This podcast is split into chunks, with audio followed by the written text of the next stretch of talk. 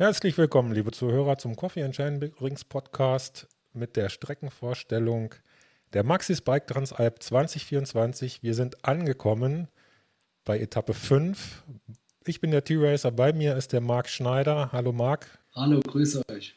Der Streckenchef himself. Und jetzt ist es soweit, so ein bisschen ehrfürchtig äh, schaue ich auf das Höhenprofil und auf die Streckendaten. Es ist Etappe 5, die Königsetappe 96,2 Kilometer, 3254 Höhenmeter und nochmal, genau wie in der Voretappe, Level 5 von 5. Wir kennen die Etappe, aber wir kennen sie eigentlich auch nicht. Genau. Da ist noch eine Rechnung offen, Marc.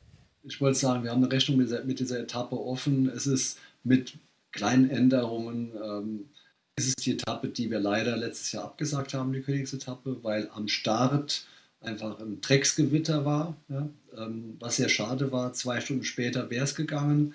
Viele, da wart ihr auch dabei, sind die Strecke, ist nicht die Originalstrecke, zumindest über die Straße nach Malé gefahren, über den Gavia-Pass.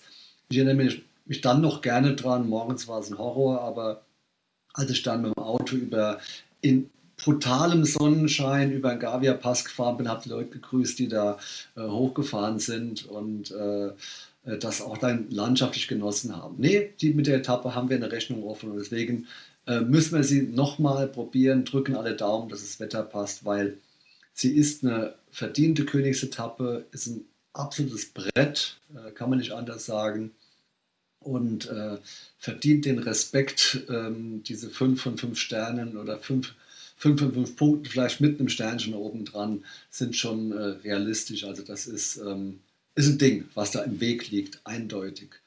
Ähm, ja, fangen wir an vorne äh, im Detail. Also das ist. Ähm, Vielleicht noch kurz einflechten. Natürlich geht es von Bormio nach, nach Malé. Ich habe es wieder unterschlagen. Entschuldigt bitte.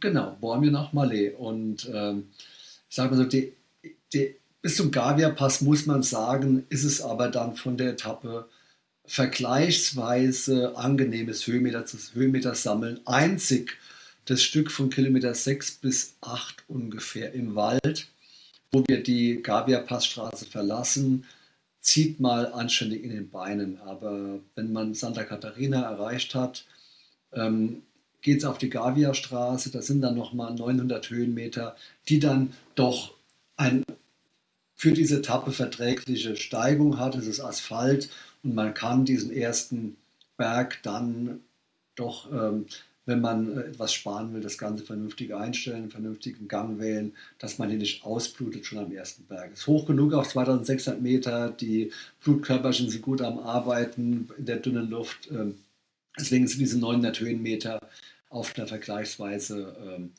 ähm, nicht so steilen Straße, vor allem letzten zwei Kilometer, doch ganz angenehm. Ist auch ganz gut, da oben noch etwas Luft zu haben, weil nämlich die Abfahrt hinab Richtung Ponte di Legno äh, über den Gavia Trail, muss ich sagen, der, die anspruchsvollste Abfahrt der Transalp ist, der diesjährigen Transalp ist.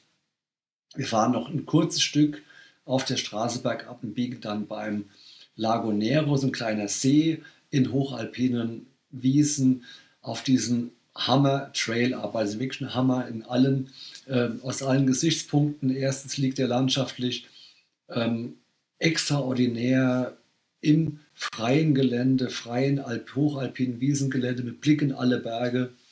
Er ist ein wilder Pfad, ähm, der oben ein bisschen flacher ist, dann immer steiler wird.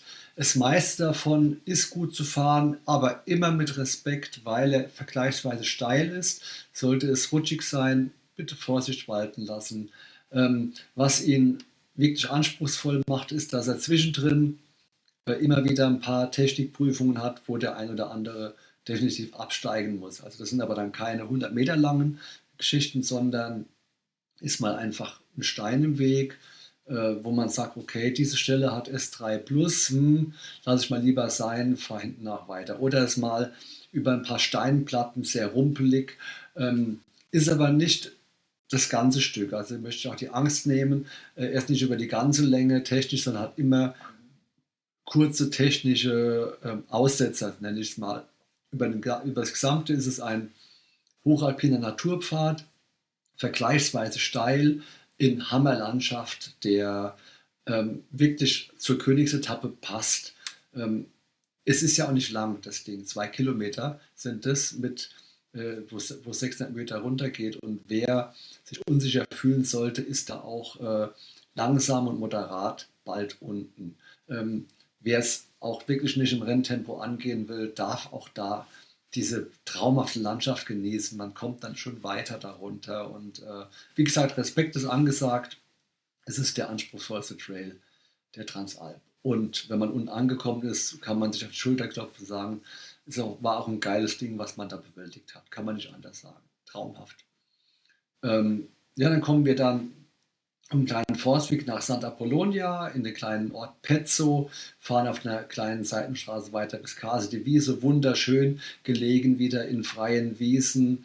Ähm, ist ein altes, restauriertes Weiler, Steingebäude, unverputzte Steingebäude, die man mittlerweile auch wieder mieten kann, wo man übernachten kann. So ein altes Bergdorf, was restauriert wurde, wunderschön gelegen. Und von da geht es in einem Serpentinenweg wieder in hochalpinen Wiesen hinauf zu einem absoluten Transalp-Klassiker und einer meiner liebsten Trails überhaupt, der Alta Via Camuna. Da ist man dann auf ca. 2,3 oben und hangelt sich rüber zum Passo Tonale. Es geht mal bergab, mal wieder ein Stück bergauf, immer auf einen schmalen Wiesenpfad, der wunderschön zu fahren ist. Einzig äh, ist etwas Vorsicht gefragt, weil in dem Gras der ein oder andere Stein vielleicht nicht zu sehen ist. Das muss man dazu sagen. Aber summa summarum ist es kein sehr schwieriger Trail und landschaftlich einfach herausragend. Du kommst dann hoch über Pontilegno, bist wirklich nur im, im, äh, im freien Gelände, im freien alpinen Gelände und kommst dann um den Berg so ein bisschen rum und blickst dann über den Passo Tonale und geradeaus in die Gletscherwelt der Adamello und Presanella Gruppe. Also schöner geht's nicht. Das ist herzzerreißend schön und da wirklich toll zu fahren, bis man am Passo Tonale angekommen ist. Lass mich bitte kurz einhaken. Der Weg vom Case di Viso bis zum Start der Alta Via Camuna, ist das der Anstieg äh, zum Rifugio Bozzi und theoretisch dann Genau. genau. Montozzo-Scharte, nur wir ja. biegen vorher irgendwie ab wahrscheinlich, ne? Genau, richtig. Ist, der, ist nicht, äh, ist, der ist nicht sehr angenehm. Also ich erinnere mich auch noch ungern daran, dass er immer, ich, auch, ich meine mich zu erinnern, auch so vor den Kehren immer mal ein bisschen steiler wird. Äh, nicht brutal steil, aber auch nicht zu unterschätzen. Aber die Landschaft hebt es auf. Also ich sage ja immer gerne wieder, äh, dann muss man sich halt mal äh, ja, in sich gehen und sagen, komm, ich genieße das jetzt hier und schau mir das an. Es ist das, das, das hilft, also mir hilft es dann immer wieder, ähm, da weiterzukommen, weil es ist, ist, ist ein Traum. Also diese Gegend ist wirklich ein Traum. Ich liebe es und äh, die Belohnung folgt ja auch auf den Fuß. Ja, der ist sehr schön, der Anstieg. Der ist hier eingezeichnet als Schotterweg. Ähm, ich äh, würde ihn eher als Pfad, Wald- und Wiesenweg einordnen. Also der ja, wir haben, wir haben das Orange, könnte man, ja, man könnte, es, man könnte es orange markieren, was für uns eher so Wald- und Wiesenweg ist. Ja, in der Richtung, stimmt schon. In die Kategorie geht es. Ich nenne es gern, dann ist ein Almweg eher, ja, wenn man es so kategorisieren will. Ja, und wie gesagt, am Passionale angekommen. Wir haben eine Variation drin im Vergleich zur letztjährigen abgesagten Etappe. Es geht äh, von Passionale führt ja die Bundesstraße hinab ins Val di Sole. Letztes Jahr war geplant rechtsseitig, wir bleiben linksseitig, beides ähm, schon Transalpstrecken, die wir schon gehabt haben. Linke Seite ist ein bisschen direkter, ein bisschen mehr Naturwege, beides schöne Abfahrten. Das Technische ist am Passionale soweit vorbei. Jetzt heißt genießen, hinabrollen ins Val di Sole, äh, vor allem auf diesen Kilometern bis, ähm, bis Fucine, ähm, bis Vermiglio Fucine ist schönes Mountainbiken, ohne viel Dampf im Pedal. Man muss natürlich immer klein ein bisschen reintreten, aber es geht zügig bergab, bis man im Val di angekommen ist. Und die letzten Kilometer sind sehr abwechslungsreich, von Kilometer 75 bis ins Ziel. Äh, es ist teilweise auf dem Talradweg, wollte aber nicht äh, auf dem Talradweg bis ins Ziel bleiben, wollte noch ein bisschen Abwechslung reinbringen bei Commesadura übrigens da, wo das äh, Stadion des Mountainbike World Cup ist, exakt da verlassen wir nochmal den, ähm, den ähm, Talradweg, biegen ab ins Val Meletrio, das ist das Tal, was uns auch am nächsten Tag nochmal begegnet, Richtung Madonna di Campiglio.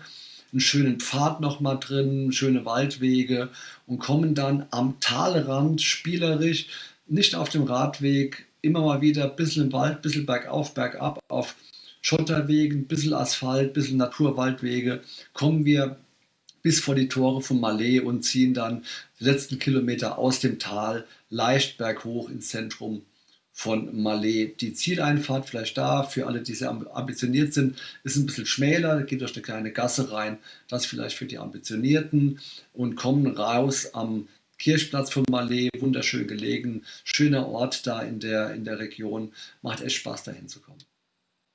Ja, und wenn wir da den Zielbogen erreichen, dann haben wir das Schlimmste und Wildeste geschafft, lieber Zuhörer. Wir haben die Königsetappe absolviert und man könnte fast meinen, ja, alles, was jetzt noch kommt, das drücken wir mit links weg. Ähm, aber weit gefehlt, denn zwei Etappen äh, liegen noch vor uns. Ähm, der Marc wird uns erzählen, was er sich dabei gedacht hat, was da seine Idee hinter ist. Ich kann nur sagen, die Etappe 6, die folgt, ist eine ganz, ganz feine Etappe. Dazu später mehr. Vielen Dank, Marc, an dieser Stelle. Vielen Dank, liebe Zuhörer. Bis zum nächsten Mal.